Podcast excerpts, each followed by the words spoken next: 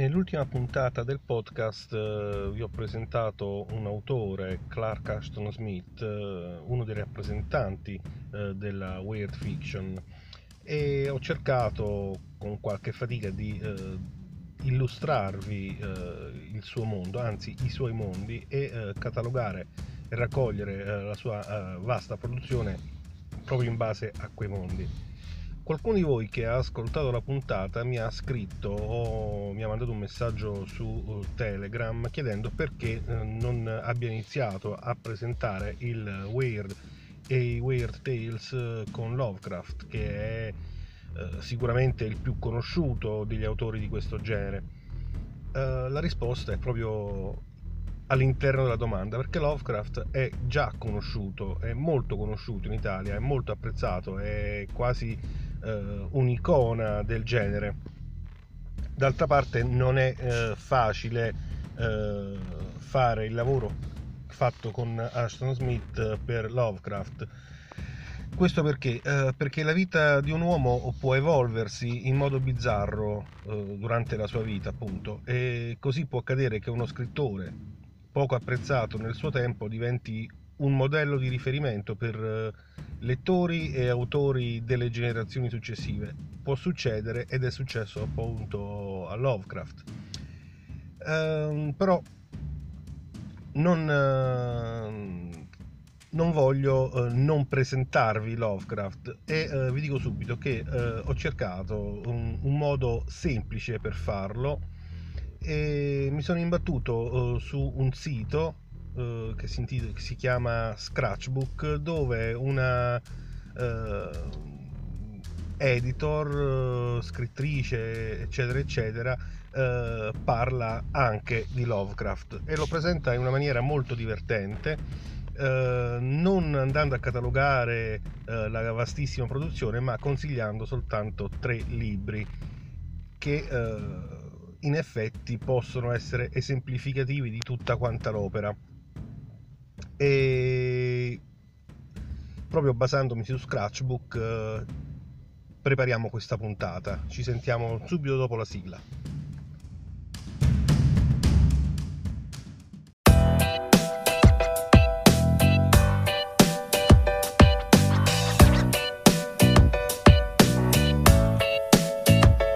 Un punto fermo.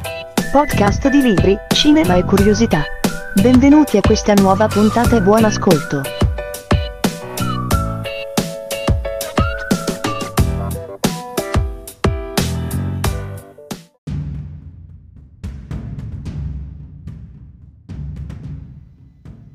Ben ritrovati su un punto fermo, io sono sempre G.E e l'argomento di oggi è uh, Lovecraft.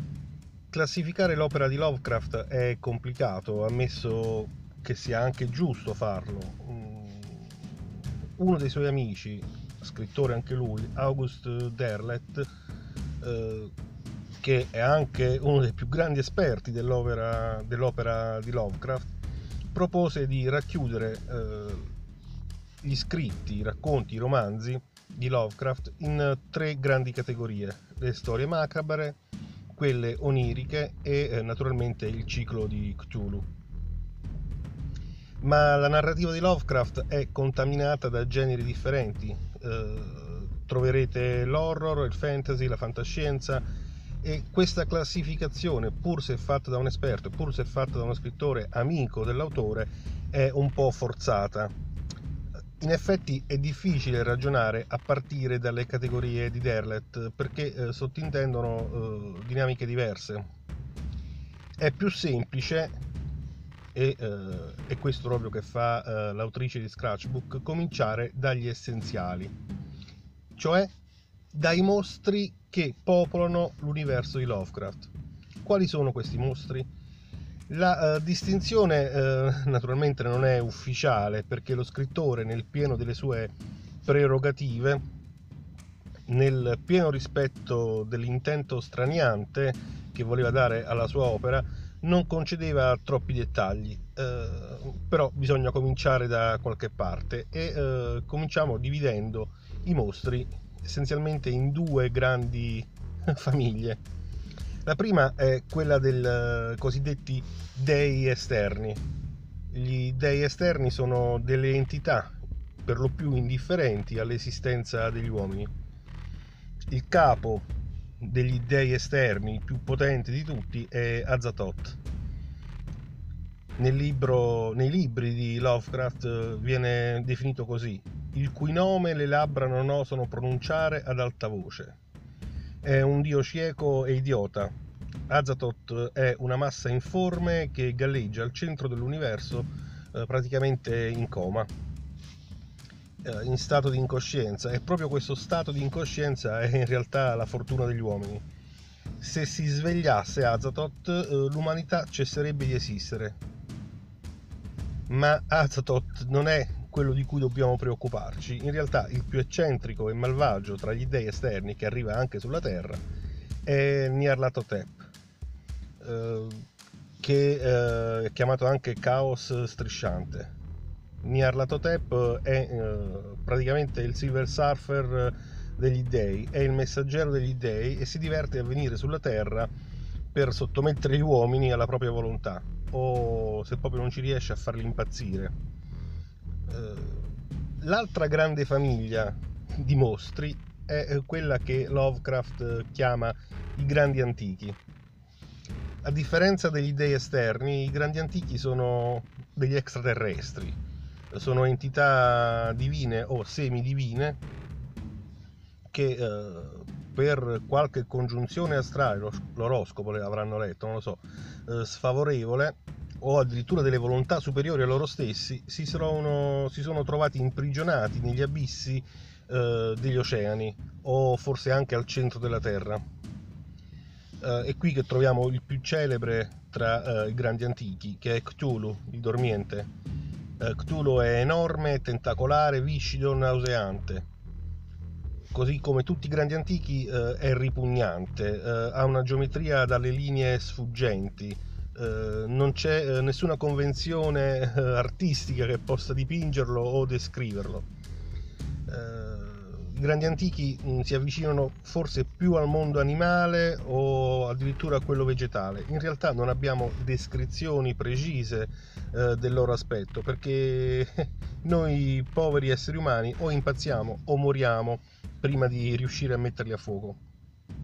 Tuttavia ci sono stati eh, dei sopravvissuti eh, che hanno lasciato delle testimonianze e da queste testimonianze eh, possiamo dedurre che spesso hanno delle caratteristiche in comune con uh, i pesci. Eh, tant'è che qualcuno dei critici letterari ha avanzato uh, un'ipotesi che Lovecraft soffrisse di ictiofobia, cioè la paura dei pesci. Grandi antichi prevalentemente si manifestano agli uomini attraverso i sogni e promettono a chi decide di servirli grandi ricompense e grandi poteri e c'è chi accetta naturalmente. Infatti i miti Lovecraftiani vantano una grande schiera di adepti sparsi nelle zone più remote del pianeta. Lovecraft aveva un qualcosa di razzista e confermando la nota razzista da sempre riconosciuta nei suoi scritti, i servitori delle creature dei grandi antichi sono spesso dei selvaggi dalla pelle scura eh, o esseri umani grotteschi a un certo punto Lovecraft deve dare verosimiglianza alla struttura del mito del suo mondo e eh, che fa? Inserisce nelle storie dei riferimenti al Necronomicon.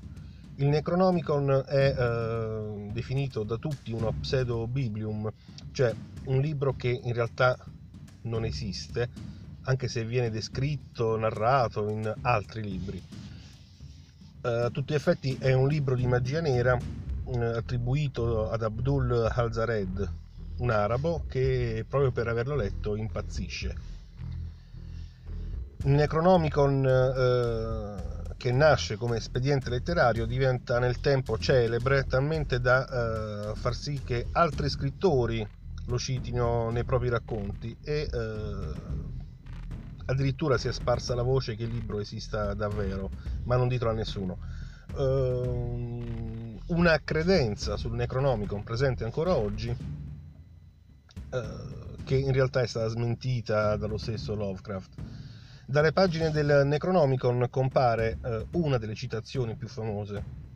Non è morto ciò che può attendere in eterno, e col volgere di strani eoni anche la morte può morire.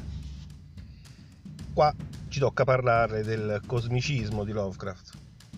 Secondo Lovecraft, sentimenti come il piacere e il dolore nascono soltanto da eventi comprensibili, mentre un terrore indistinto per l'ignoto è eh, da sempre eh, presente, radicato nel nostro inconscio. Ma se i nostri antenati guardavano le stelle immaginando una fonte imprevedibile e onnipotente, il bene o il male non si sa, le religioni hanno formalizzato l'idea di un eh, universo benigno e il lato cattivo, il lato scuro, il lato perverso della fantasia si è inserito nelle leggende popolari, nei racconti popolari, eh, questo perché eh, gli uomini, i bambini avranno sempre paura del buio, gli uomini eh, con menti sensibili a impulsi ereditari tremeranno sempre al pensiero di occulti e insondabili mondi di vita misteriosa. Se questi sono i cattivi eh, tra i personaggi di Lovecraft, eh, dovremmo trovare i buoni e eh, ci sono, sono uomini colti e sensibili, spinti da, dalla scienza, da un interesse scientifico che in un modo o nell'altro riesce a prevalere sull'effetto paralizzante della, del terrore.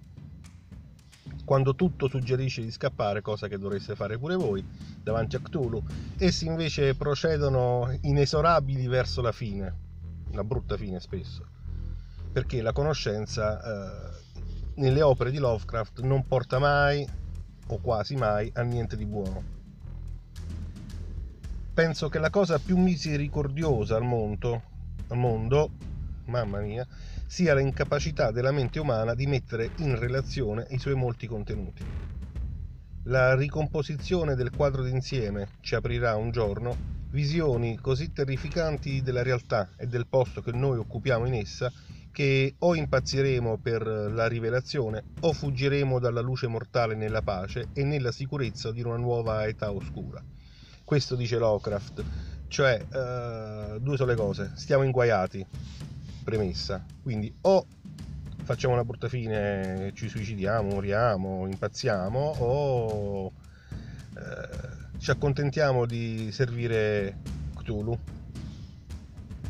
Quindi eh, l'idea di base della filosofia di Lovecraft è che l'essere umano è niente, è insignificante a livelli che la sua mente non riesce nemmeno a immaginare se riuscissimo a vedere tutto l'universo, l'intero disegno dell'universo, rimarremmo così impressionati o da desiderare la morte o da impazzire sull'istante. Quindi morte e pazzia sono le uniche vie di fuga che ha l'uomo di fronte a uh, questi mostri, a questi esseri sovrannaturali. Quindi il sottotesto di tutti i miti del mondo fantastico di Lovecraft è che nessun essere umano è in grado di sopportare l'orrore che si cela dietro l'apparente normalità del quotidiano. Ebbene, da dove cominciare a leggere Lovecraft? Scratchbook ci consiglia di farlo con tre racconti, così come tutti gli altri autori eh, di Weird Tales, Lovecraft ha scritto essenzialmente racconti eh, meno di Ashton Smith, eh? tanti tanti di meno. Eh, I lettori di Lovecraft sono fedeli, sono dei discepoli devoti eh, e quindi eh, questi racconti suggeriti, seppur tra i più rappresentativi, sicuramente saranno stati già letti. il primo, naturalmente, non poteva non essere eh, quello intitolato Nyarlathotep, in cui eh, c'è questo racconto alienante, spaventoso come pochi e molto molto efficace. Eh, la voce narrante, il personaggio del racconto è eh, l'ultimo uomo sulla Terra che parla al vuoto in ascolto. Il racconto è del 1920, è stato scritto da uno degli incubi peggiori che abbia mai avuto eh, dice Lovecraft, ed è la storia appunto dell'avvento di Nyarlathotep. Come? eh, assumendo le sembianze di un uomo alto e scuro, eccolo qua il razzismo, con eh, una vaga somiglianza con eh, un faraone egiziano, che eh, cosa fa per conquistare nuovi adepti? Organizza spettacoli di magia con effetti di elettricità sorprendenti. Uh, l'ultimo uomo sulla Terra, l'ultimo sopravvissuto, è uno di quelli, uno dei pochi che uh, ha il coraggio di mettere in dubbio il potere del Dio. E per questo si ritrova a essere l'ultimo, tutti gli altri fanno una brutta fine. In ogni caso Nyarlathotep compare anche in altri racconti di Lovecraft e eh, appare anche eh, in una poesia di un altro autore, di William Butler Yeats, eh, La seconda venuta, The Second Coming. Se parliamo di Nyarlathotep non possiamo non parlare di Cthulhu e il racconto a lui dedicato, il primo racconto a lui dedicato, il richiamo di Cthulhu. Eh, molto lungo come racconto, quasi un breve romanzo diviso in uh, tre parti. Uh, la prima uh, comincia come il più canonico dei racconti di Lovecraft. Un giovane ricostruisce una storia misteriosa dai diari recuperati per caso nella sua cantina, diari di antichi parenti tra gli oggetti che trova mm, c'è una piccola scultura che raffigura un essere mostruoso eh, e eh, pare che lo scultore abbia riprodotto la creatura dopo un incubo terribile. Negli appunti che trova il nostro personaggio si leggono diverse testimonianze di persone che nello stesso periodo sembrano aver fatto lo stesso sogno e sono morte. Ah no, vabbè, qualcuna è impazzita. Uh, terzo racconto è uh, l'estraneo. L'estraneo è più lontano dai drammi del cosmo e un po' più vicino ai disagi esistenziali dell'uomo. Uh, qui il narratore, il personaggio principale, ci parla di un castello buio e orribile che naturalmente, guarda caso, è la sua casa uh, da tanto tempo anche se non sa bene perché si trova lì poi un giorno, stanco di questa vita, senza luce, senza amici, senza nessuno intorno, decide di scappare. Sale sulla cima della torre per arrivare a vedere la luna e le stelle. Ma quando raggiunge il punto più alto del castello, oltre al cielo, vede qualcosa che non si aspettava.